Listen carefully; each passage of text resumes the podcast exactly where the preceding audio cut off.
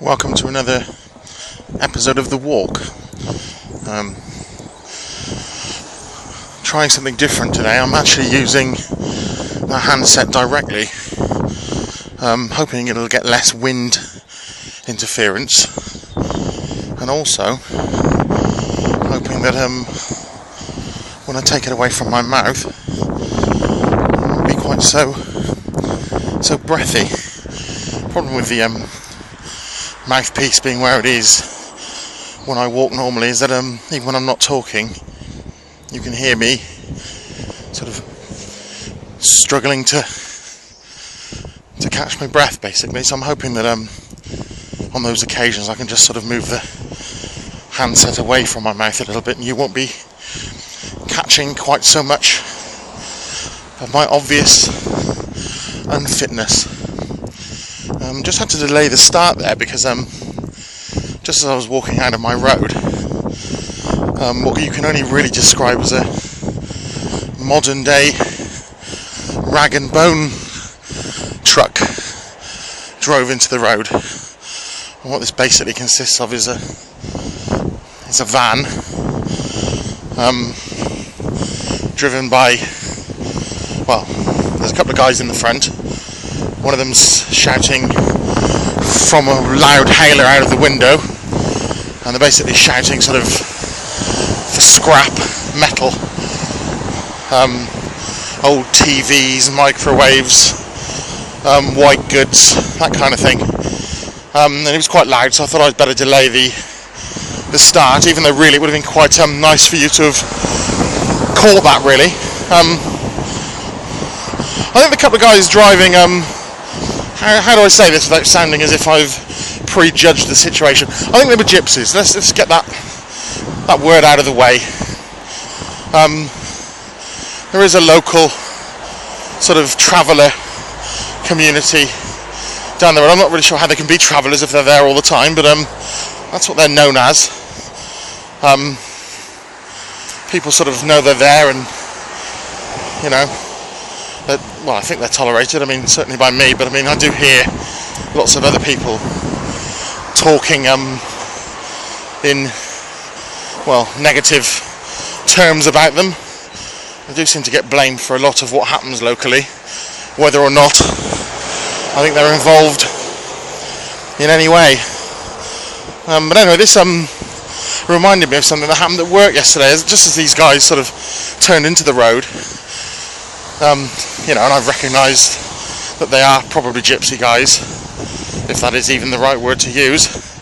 Um, it just put me in mind of something which um, my work colleague said yesterday. I think I'll refer to him as my work colleague. I could say my racist work colleague.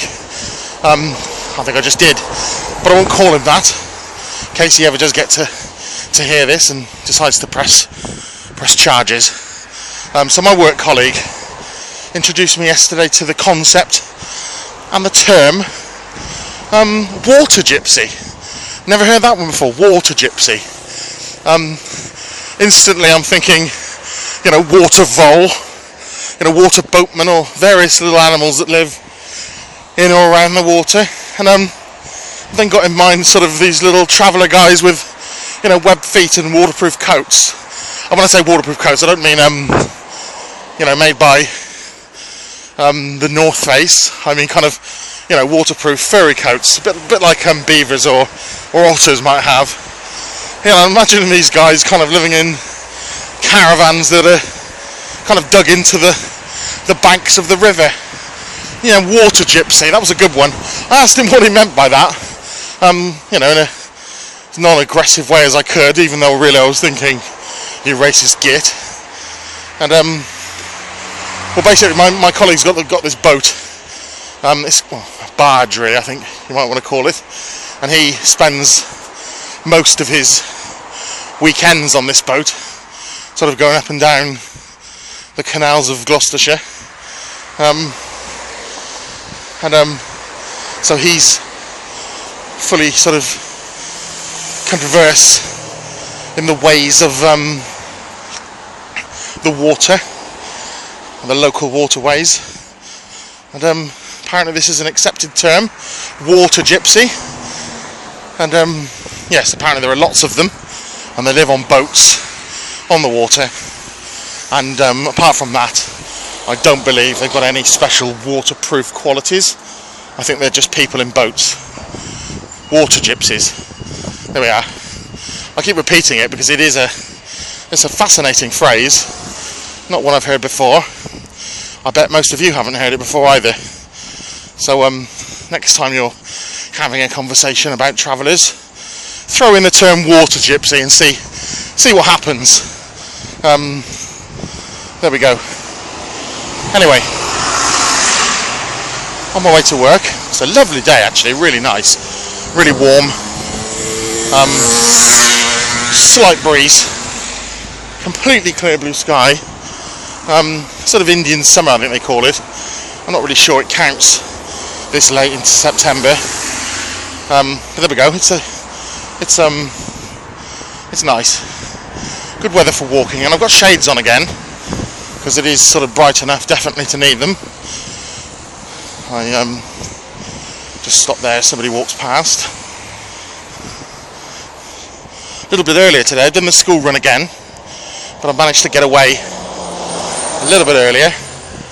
Um, got my son in as quickly as I could, and um, got away as quickly as I could. But that's not as easy as it sounds. Um, you can't just dump them there. You've got to wait for the bell to go, and you know he's only he's only four. It's only his second week at school. I'm not just going to dump him in the playground. Not yet, anyway.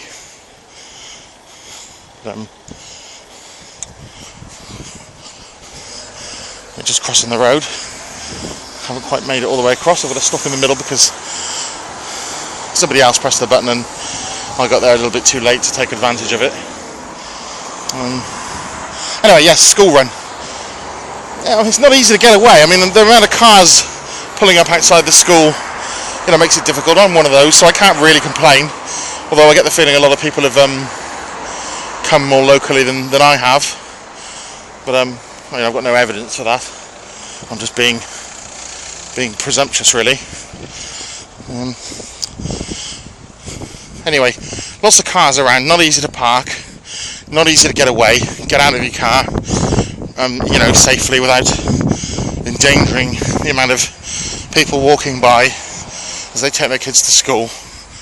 But um, one of the things I've really noticed this week, has really annoyed me, is the amount of parents that, you know, walk their kids to school, the sort of few hundred yards or half a mile at the most that that they most of them do seem to come um, from the, you know, to the school, and, and I don't know whether it's just a way of getting their kids out of the house, or whether they've got to bribe them, or whether they want to show off with what their children have got, or whether the kids want to show off with what they've got. But the number of parents walking with children on these bloody scooters and and on their bikes on the pavement, you know, in, in into the school grounds, and you're trying to get past. It's bad enough with the pushchairs, but people can't really help that.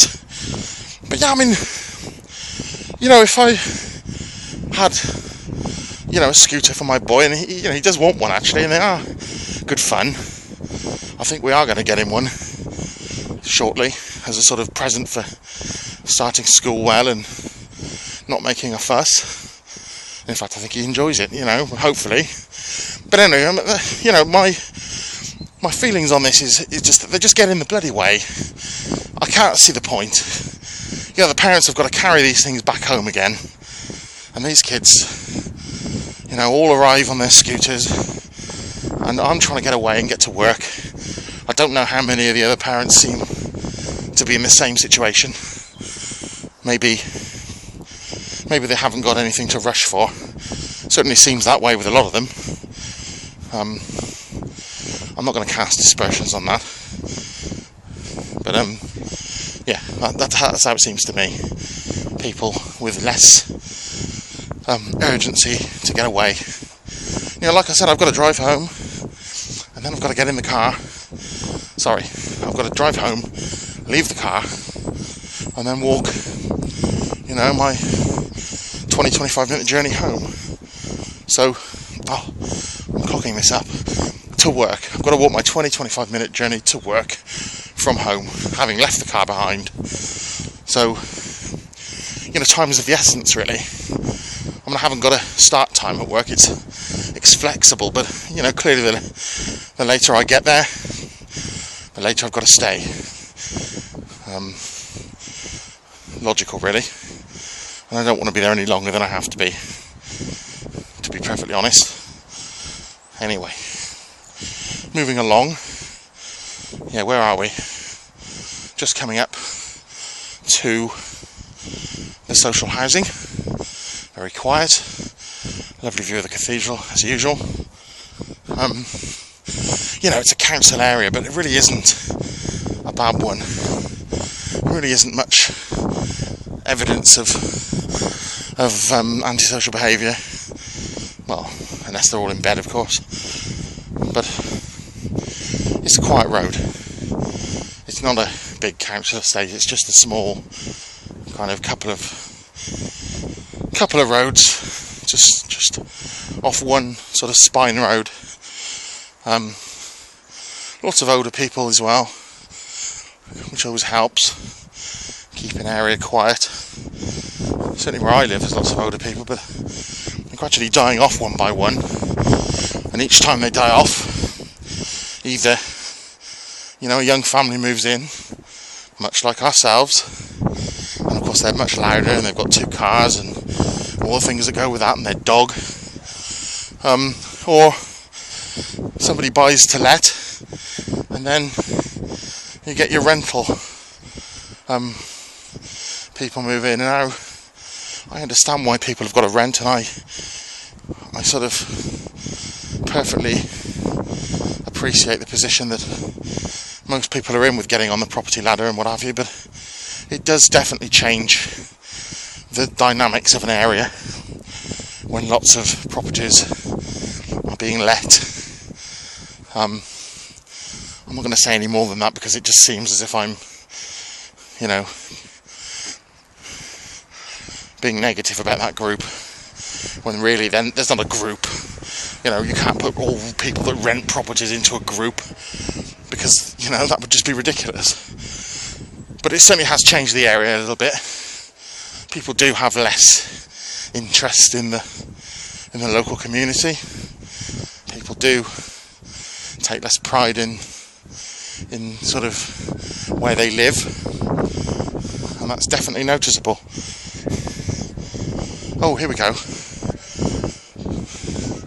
Here are the, um, the scrap metal gypsies, any old iron or whatever. Don't know if you'll hear them.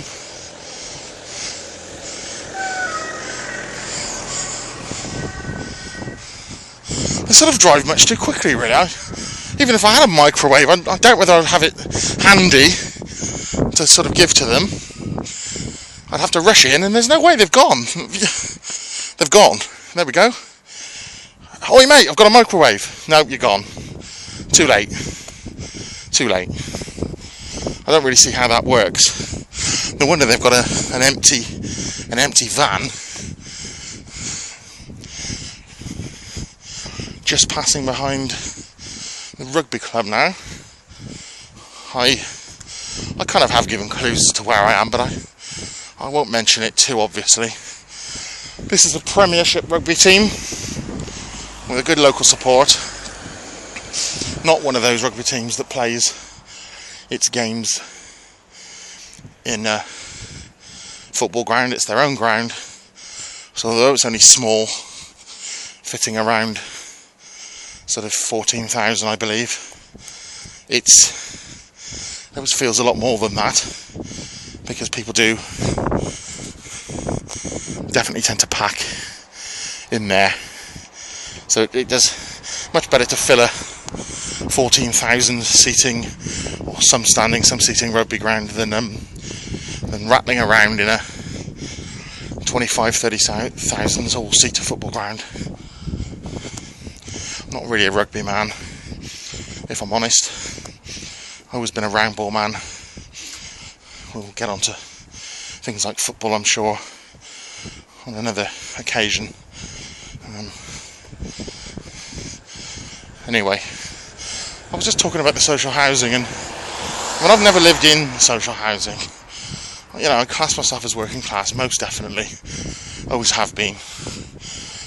You know, my parents, you know, my mother always worked in in shops when I was younger, and um, even did a bit of cleaning, as I remember, to make ends meet.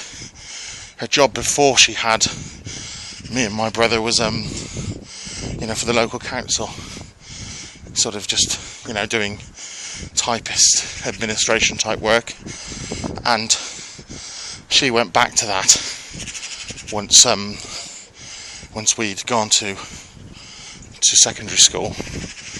Um, she's recently retired, actually, but that's what she did. My father's always worked in in industry.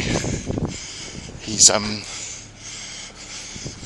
you know, always worked on work workshop shop floors and factory shop floors, so he's most definitely, you know, blue collar. Always um, wanted me not to have to follow in his footsteps um, on that, in that regard, and I thank him for that, because it's not something I think I I would cope with very well. Um, but yes. And their parents were both, both sets of their parents were similarly positioned in terms of their work. Um, you know, admin, admin-y type positions for the, for my grandmothers, or even factory work actually for one of my grandmothers, and then kind of more industrial work for my grandfathers. I think one of my grandfathers worked at the local wagon works. I mean, that sounds rather working class, doesn't it? I'm sure it's long gone now. Um, and they did live in council houses, I guess, until until the seventies, really, when they when they did branch out and buy their own places. And um, neither of them did the right to buy. Actually, that was something which I don't know either they didn't take up or hadn't come in. But yeah, they didn't buy their own council houses. They um, they went and bought properties of their own, basically through the endeavours of their work and the savings they'd managed to accumulate. So, you know, they they they were the first people, the first generation, if you like, of my family to own their own properties. And that's only my grandparents, so we're not going back a long way there. So I class myself as working class. Um, but I know I got a comment actually from from a Twitter friend of mine who's listened to the first of these podcasts.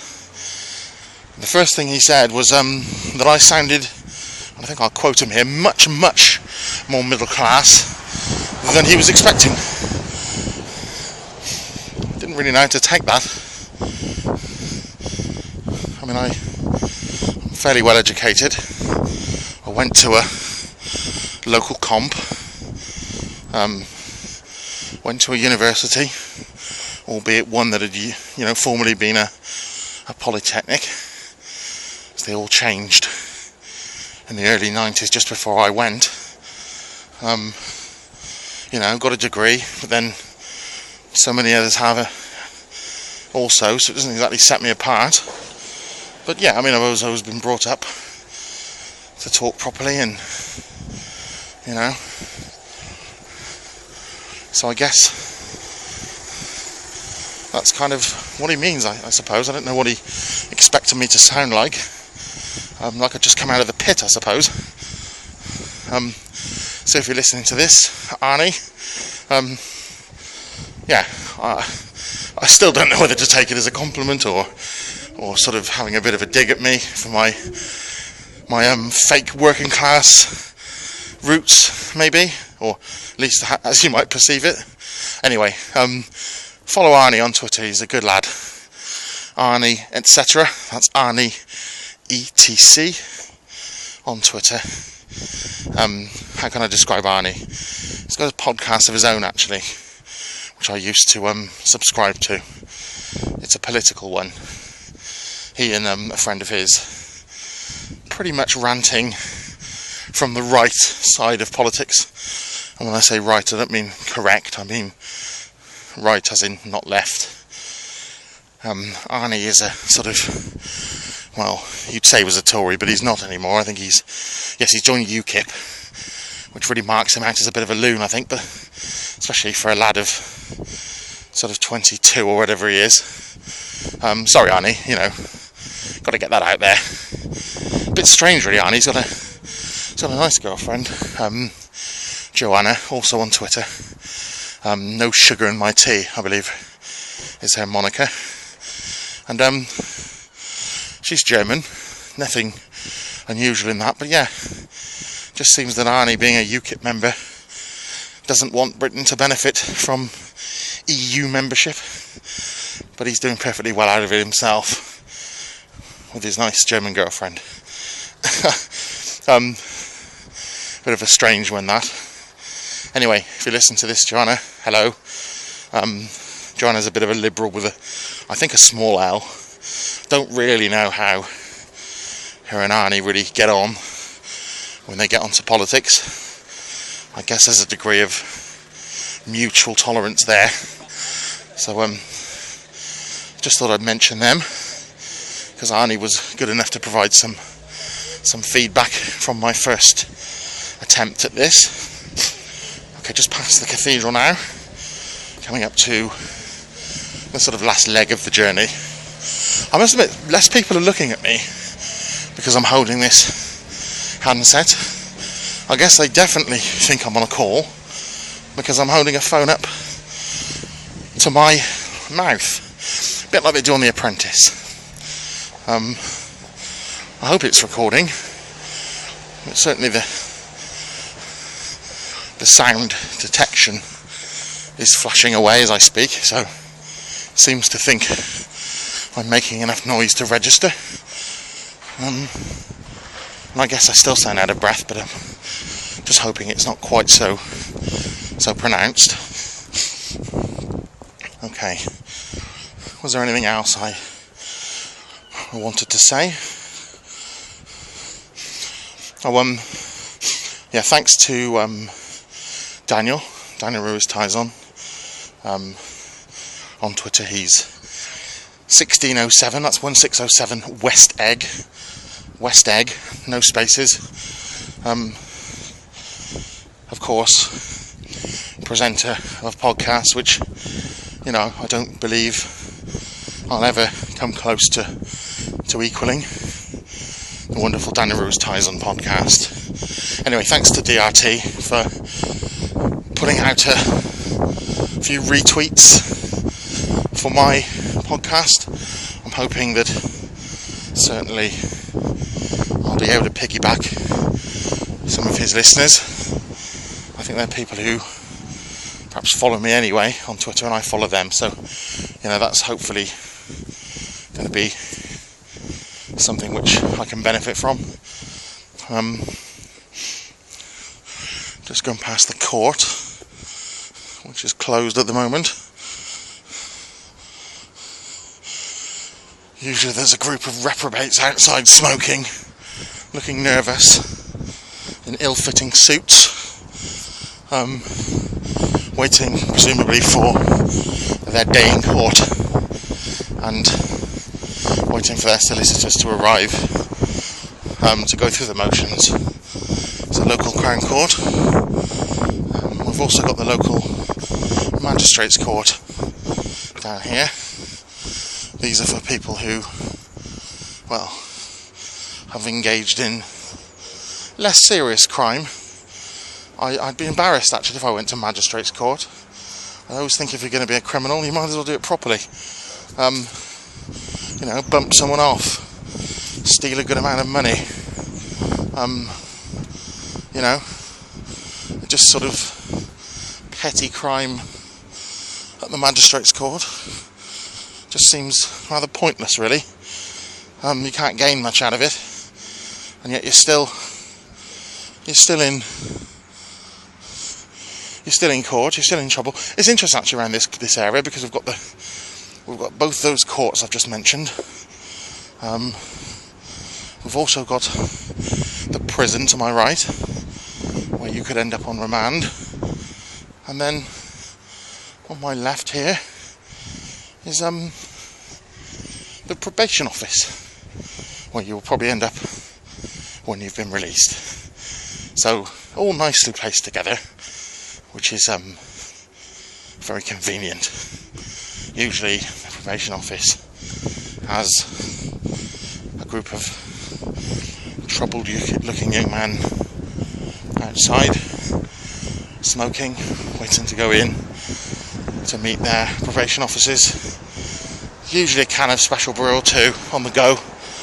Um, yeah. I sound a little bit like I'm casting aspersions there. I've used that expression once again. But um, I'm trying not to, really. Just trying to give you a picture of how all these things fit together. Anyway, I'm just coming up to my place of employment, so I will cease this recording now. It's been a slightly longer trip than normal in terms of the time it's taken. I think that's probably because I'm walking along with my arm in front of my face holding a phone. I've not realised until I've just stopped now how how numb my arm is feeling. Um, it's probably slowed me down a bit, not being able to swing it in the normal way. Um, so yes, you know, a minute or so longer than normal. Um, I'll be off now. I'll I'll see you next time. I'm Richard Price. Follow me on Twitter on Richard P nineteen seventy-five. I look forward to your comments, your feedback.